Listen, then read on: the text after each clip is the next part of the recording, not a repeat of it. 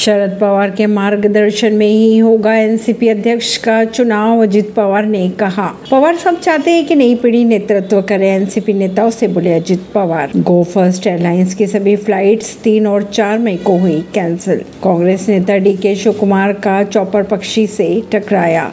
इस्तीफा वापसी की मांग पर अड़े समर्थक अजीत सुप्रिया ने फ़ोन पर कराई पवार से बात। अतीक अहमद की बहन आयशा नूरी की सरेंडर एप्लीकेशन पर टली सुनवाई।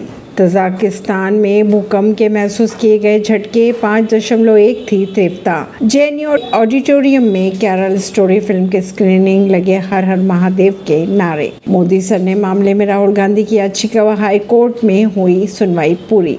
ऐसी खबरों को जानने के लिए जुड़े रहिए जनता सरिश्ता पॉडकास्ट से। परमेश दिल्ली से।